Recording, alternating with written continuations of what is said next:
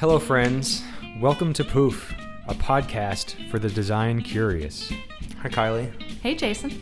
So, we've been doing this podcast, and I've been listening to Lena Dunham's podcast. It's called Women of the Hour.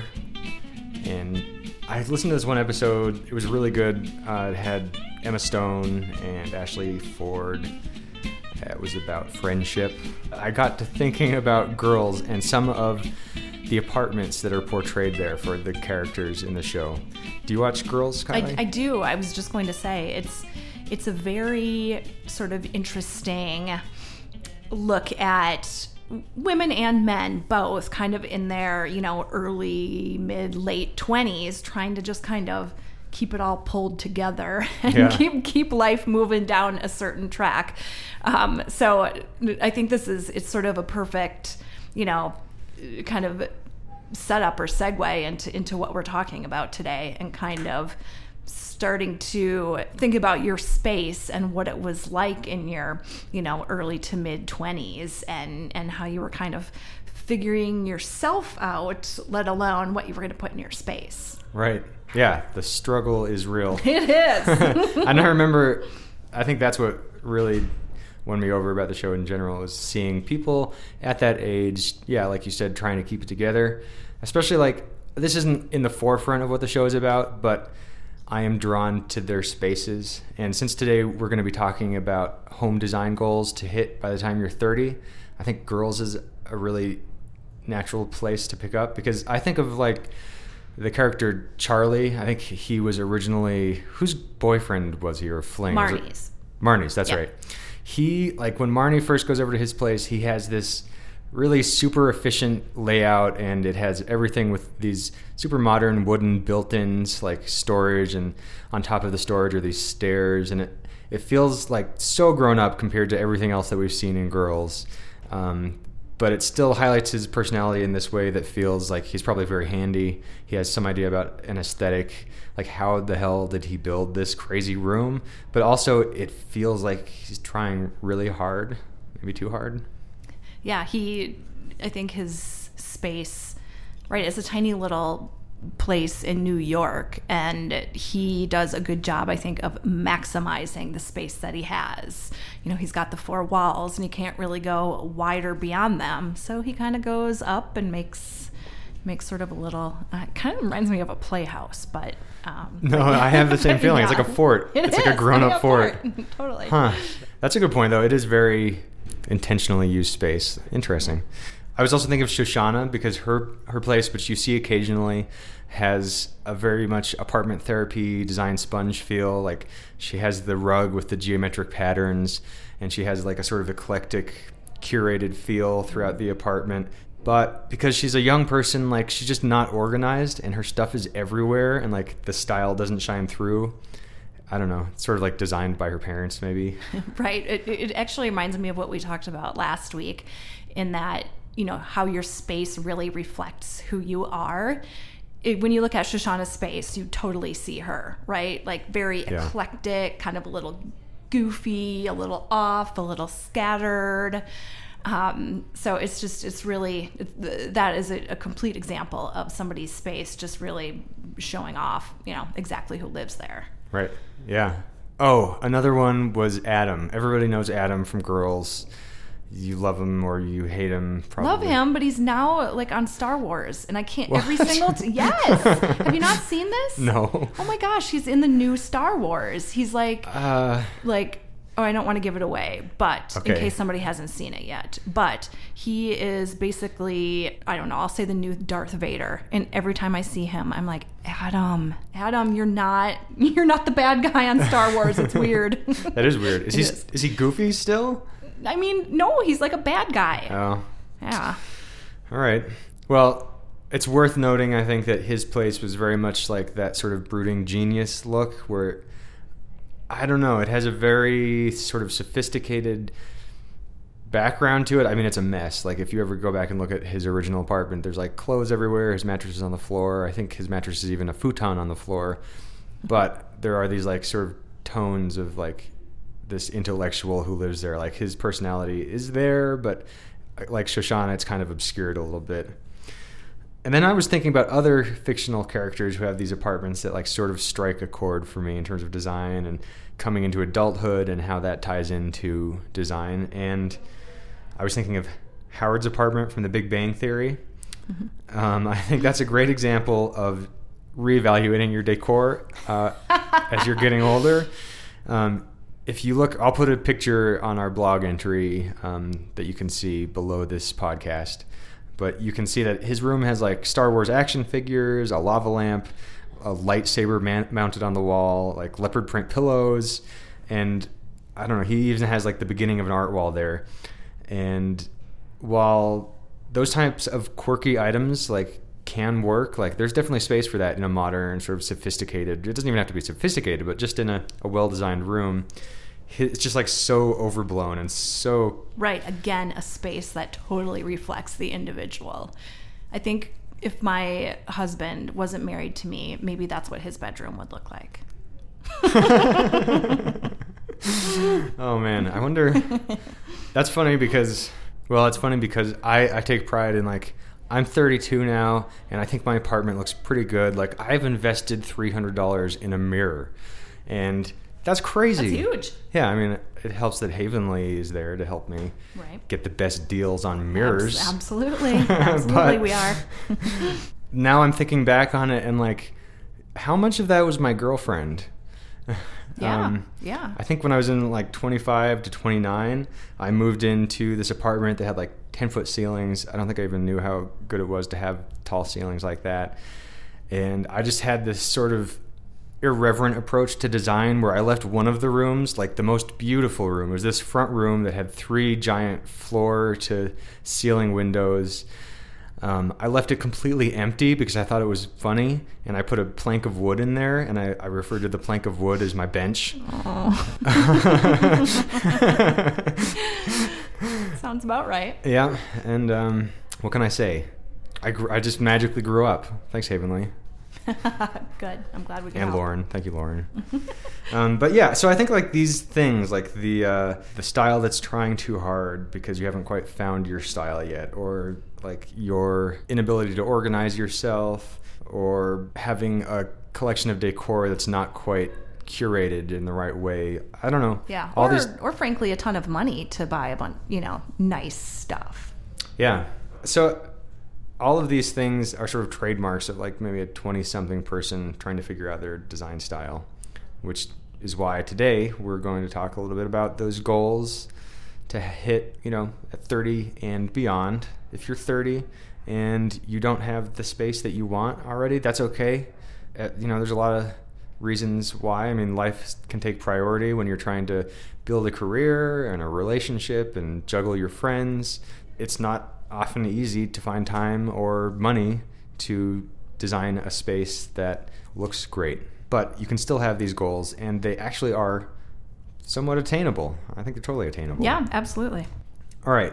So I think thinking about some of these spaces that might have a younger person's feel, maybe the good place to start is with pieces to ditch or maybe like ways of decorating to eliminate by the time that you're 30. Yeah so I, you know, in in preparation for this little chat here, I thought about my apartment when I was in my, you know, earlier mid 20s, even late 20s, um, and had, you know, one of my first big jobs out of college.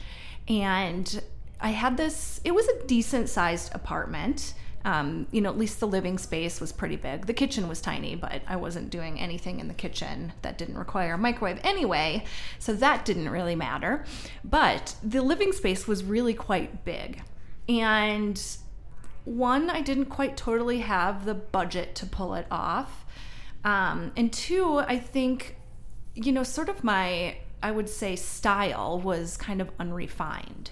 So what I had in my apartment was a futon from, I'm pretty sure, Kmart, black futon, black um, futon uh, mattress, and that was my sofa. That was the only seating in my my living space. Welcome to my room.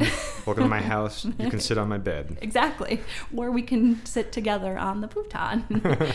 and then I had um, one of those shelving units. It was a matching shelving unit and a, a TV stand. I'll call it a TV oh. stand, not a media oh. console.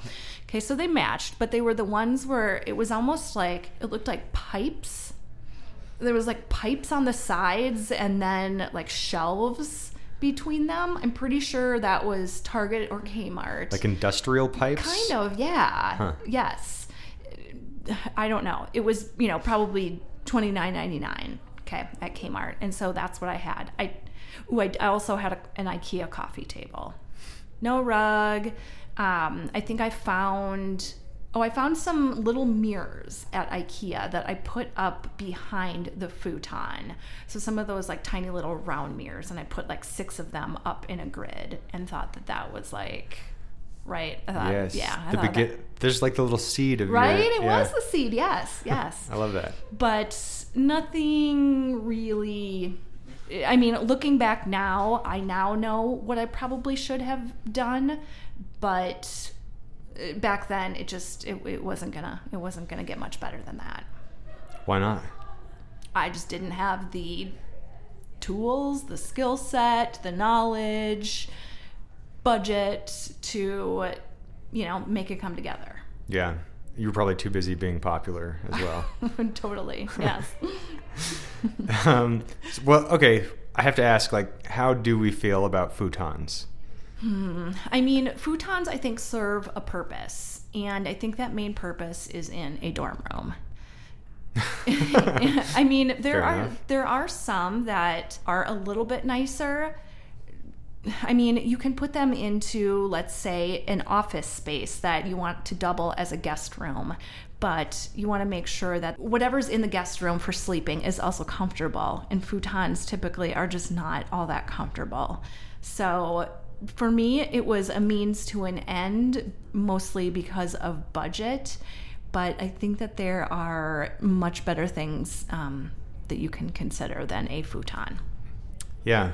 With most IKEAs being so accessible, I mean, I guess IKEA has futons, right? Probably. I think so. They must. They must. But I think just the accessibility of budget level furniture, like stuff that will look nice and fit into your aesthetic, whatever that might be, can also be affordable. It might not necessarily be built to last for your entire life, but you can get something that looks really good, is comfortable, and is within your budget. But that being said, I think I've noticed in some spaces and over reliance on IKEA and those types of budget pieces uh, it's not like you walk into some homes and it's like you feel like you're in IKEA or like you're in Target. Um, mm-hmm. Um, so I don't know like what the right ratio is for like the right IKEA adult ratio. Right, right. I think you know obviously back then it was my 1999 like mom coffee table or, or whatever it was. Yeah. But you know, I think, you know, once you hit 30, you typically have a little bit of a better budget. So I think, you know, IKEA is good for, I think, smaller pieces and accessories. I think when you're thinking of a space, you really need to think of the bigger pieces. Those are the pieces where you need quality. So I wouldn't recommend getting a sofa from IKEA or even a bed from IKEA. In fact, I just read an article on MyDomaine that said the one thing that you should not purchase at IKEA is a mattress. So, you know, things like Casper are, are sort of, I think, making mattresses a lot less expensive, which is fantastic. But I would say um, if you're if you're shopping IKEA, you know, sort of think of it for some of the smaller stuff. I know that they have those machines that, you know, are in the stores that pretend to beat up furniture and they say, oh, look how, you know, long it lasts. But I think in reality, you know, keeping it to uh, the the accessories or smaller pieces is probably the right way to go with IKEA. They've got some great, you know, picture frames. I think IKEA is great for picture frames. Um, they've got some good vases and those types of things. So IKEA is a no go for beds.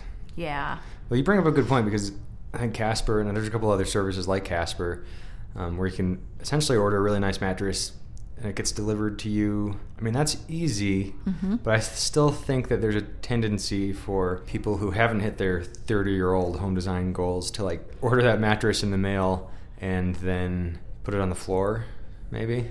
Yes. Or- A la, a la Adam via girls. Yeah, exactly. Yeah. Yep. Yeah. There's there is a a bit of a, a trend of mattresses on the floor, but I will tell you this is very, very, very hard to pull off. So, unless you are a very experienced designer, I would say get a frame, get your mattress up off of the floor. Frames are actually really inexpensive. Um, and then headboards. So if you can get a headboard, you know, something that's fairly universal, we source them all of the time uh, for our clients. So just getting a headboard that will fit with your frame can actually be very un- inexpensive, you know, e- even just a couple hundred dollars. Huh. That's thinking about going out to buy a headboard makes my skin crawl. I cannot imagine. like, I don't know. I would rather go and shop at Ross Dress for Less for 12 hours than try to go buy a headboard for myself. Yeah. I have no idea. Like, I don't think I can even visualize what a headboard looks like. You don't have a headboard? I don't have a headboard. No. Jason. Ah. I didn't know this about you. We've got to get you a headboard. I need. I guess I need one. I have a bed skirt. Is that what they're called? Is that not what they're called? yes, the skirt that goes around the bottom of the bed. Yeah, Oh, Jason. but no head. We got to help you out. I didn't realize quite what, Ah. you know, what we were dealing with here. well, hey, it's not all that bad. I mean, does everybody need a headboard? Um, I would I would highly recommend a headboard. And if right. it isn't a traditional headboard, it's at least, you know, there's a lot of kind of DIY and interesting hacks that people will use to put behind their bed. Think of when you walk into a room, any room, you want to have a wall that is sort of a focal point. So in the bedroom, it's typically the wall that the bed is on. And if you don't have a headboard, there really isn't something there to grasp your attention. And, you know, there isn't really a, space for your eye to land in the room. So, Huh. and bed skirts. Jason, I think you just broke a rule of something you're not supposed to have. Well, maybe unless you're like a 70 year old woman. it's a whole different set of home design goals once you're at 70. Yes. There are some bed skirts that are nice, I will I will say. Well, we like we store things under our bed. We have like those those Tupperware containers with just all kinds of junk underneath the bed. I don't want that exposed. I I hear you. so what? So what do you do? Like, you, say you have like one of those metal bed frames. Yep. Uh, I got my Casper mattress on there. Yep. What What do I do about that bed frame hanging out? Well, if you I mean if you have something under it that you want to cover, I would get a really tailored bed skirt. So, you know, the bed skirts I'm thinking of are the ones, you know, that are kind of frilly and and and just they look really feminine and a little bit more girly. But there are some, you know, for instance, Pottery Barn that are a little bit more tailored and they have really crisp corners. Uh, that that help it look a little bit more modern and upscale, I think. Okay.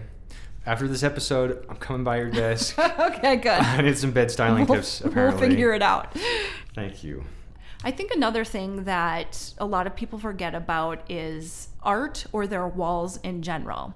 I remember when my husband and I first started dating, I came over to his house and there was absolutely nothing on the walls. And I think that, you know, a lot of times people are either paralyzed by the thought of buying something. There are tons of options out there for art. And it's really hard to find something that speaks to you, something that's personal, something that's interesting and you really like. You know, it's something you're going to look at all the time. And again, something that says something about who you are to other people who enter your space. Yeah. So I think a lot of times people get a little overwhelmed by choosing art. I know we often do as designers because it is such a personal thing. Um, but I think one of the things for you to think about, you know, in in your 30s is getting things up on the wall uh, that you really are interested in and and care about, and you know, make a nice statement in your space.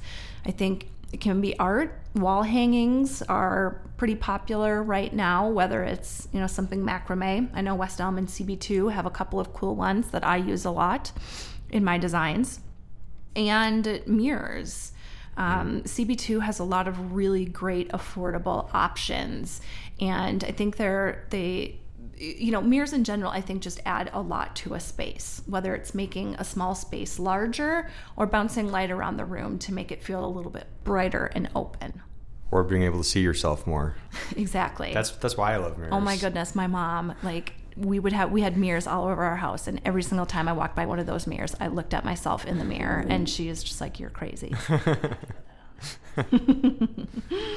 one other thing that I see a lot, and and when I when I went out to purchase my first adult furniture, real furniture, I went to a furniture store and bought a matching sofa and love seat in a really nice microfiber fabric. Horrible, horrible. it, it became a hand me down. So my brother now has it in his like spare, you know, living room or whatever. But I think that's sort of one thing that you do when you're younger is, you know, you go to the furniture store and these two things are put together on the uh, showroom floor. So you just purchase them and off you go. When I think right now matching pieces are are completely out, um, not not in, not on trend by any stretch of the imagination. So I think that getting rid of the matching set is something that you should definitely do by the time you're 30. Okay. See, you had me tricked at first. I thought it was the microfiber that wasn't cool. Oh, well, I mean, that's not super cool either, but But it's really the matchiness. it is the mat. Yes, for sure, the matchingness. Yeah, now that I think about it, I have had some matching issues in my past. Yeah. People do it with bedroom sets as well. I have, I hate to say this, I still have in my house a matching bedroom set, but I have the bed and a nightstand in a guest bedroom and then the dresser in my master bedroom. And I Oh am, my I know, I know. Don't go spreading that around. but Everybody flag this page in the Poof podcast. This is evidence that Kylee. not funny. Definitely don't tell my boss. Okay, I won't. Okay. Okay, so th- speaking of of things definitely not to do, don't go totally matching unless you are a super savvy designer that knows exactly how to pull it off. Are there things that are absolutely no goes, like a hard rule that you can't break? Well, I think uh, for sure this the the matching furniture is is absolutely a no go. Um, I think one other thing is rug size. I think a lot of times, you know, we buy a rug because we want it to be a nice decorative piece. You know, maybe it serves a function on hardwood floors as well. But rugs can be expensive. So we buy a tiny little five by eight rug and it's it's one of the things that you can immediately tell about a space when you walk into a room as a designer is that the rug is too small for the space. So the rule of thumb is in a space uh, each of the pieces of furniture in your room should be able to fit its front legs on the rug. So no floating rugs um, everything should sort of be connected in the space, and that rug is really kind of the um, the piece that grounds it and, and holds it all together. So by the time you're 30, definitely get a rug that fits the size of your room and the pieces that you have in it. Okay, well, I think you need to give me two basic things to consider when choosing the right size rug. Like, how do I know that it's, I'm in the store and I haven't measured my room, but I have like a basic visual memory of it? Like, what are two things I can think of? Are there two things that I can think of to, like, when I'm rug shopping that will help me? I mean, you definitely should have measurements of your room. Okay. So it- so start again there. Yes, exactly. Go home and get the measurements for sure. Gotcha. You know, that's also something that we see is people buying something that's too large or too small for their space.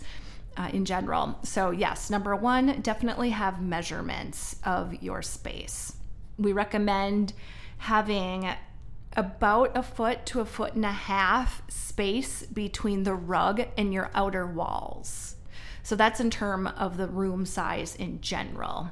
You know, if you're looking for something that is a little bit smaller, again, like I said before, make sure consider all the pieces that you have in your space and then make sure the front legs of each of those pieces are going to fit on the rug. In the sort of configuration that you have them in in your room. Okay.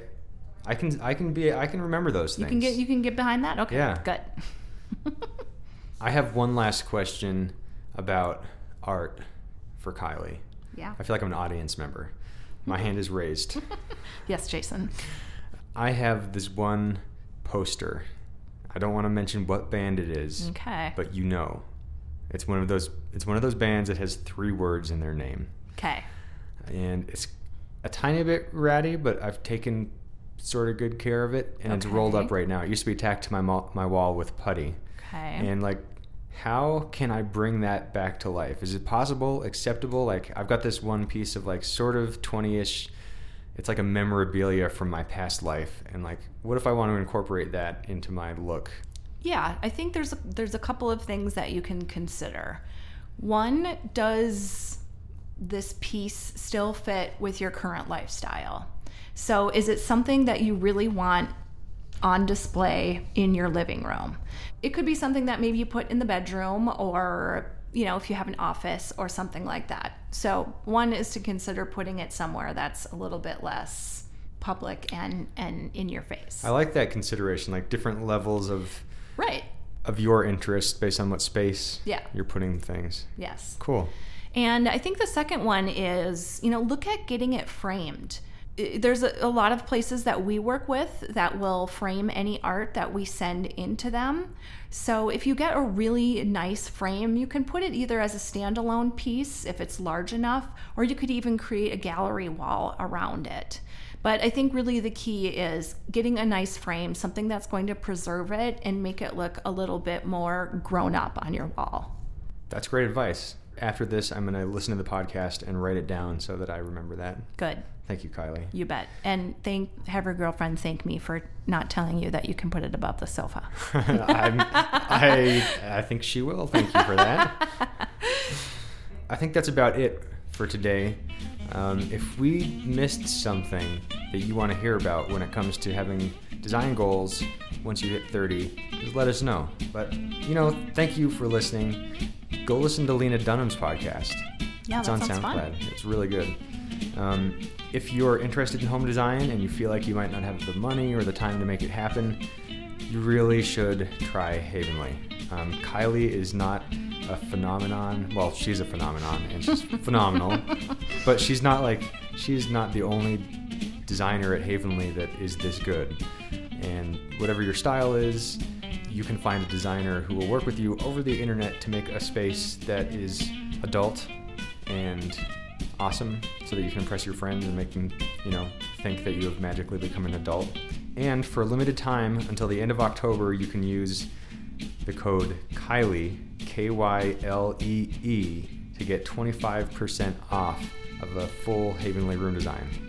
Pretty good deal. It is. If you want to learn more about Havenly or see any of the, the tips that we mentioned in today's episode or anything else related to today's episode, check out the blog post for Poof episode number two. If you want to come say hello to us on Instagram or Facebook or Twitter or just check out what we're up to, go for it. Thanks for listening.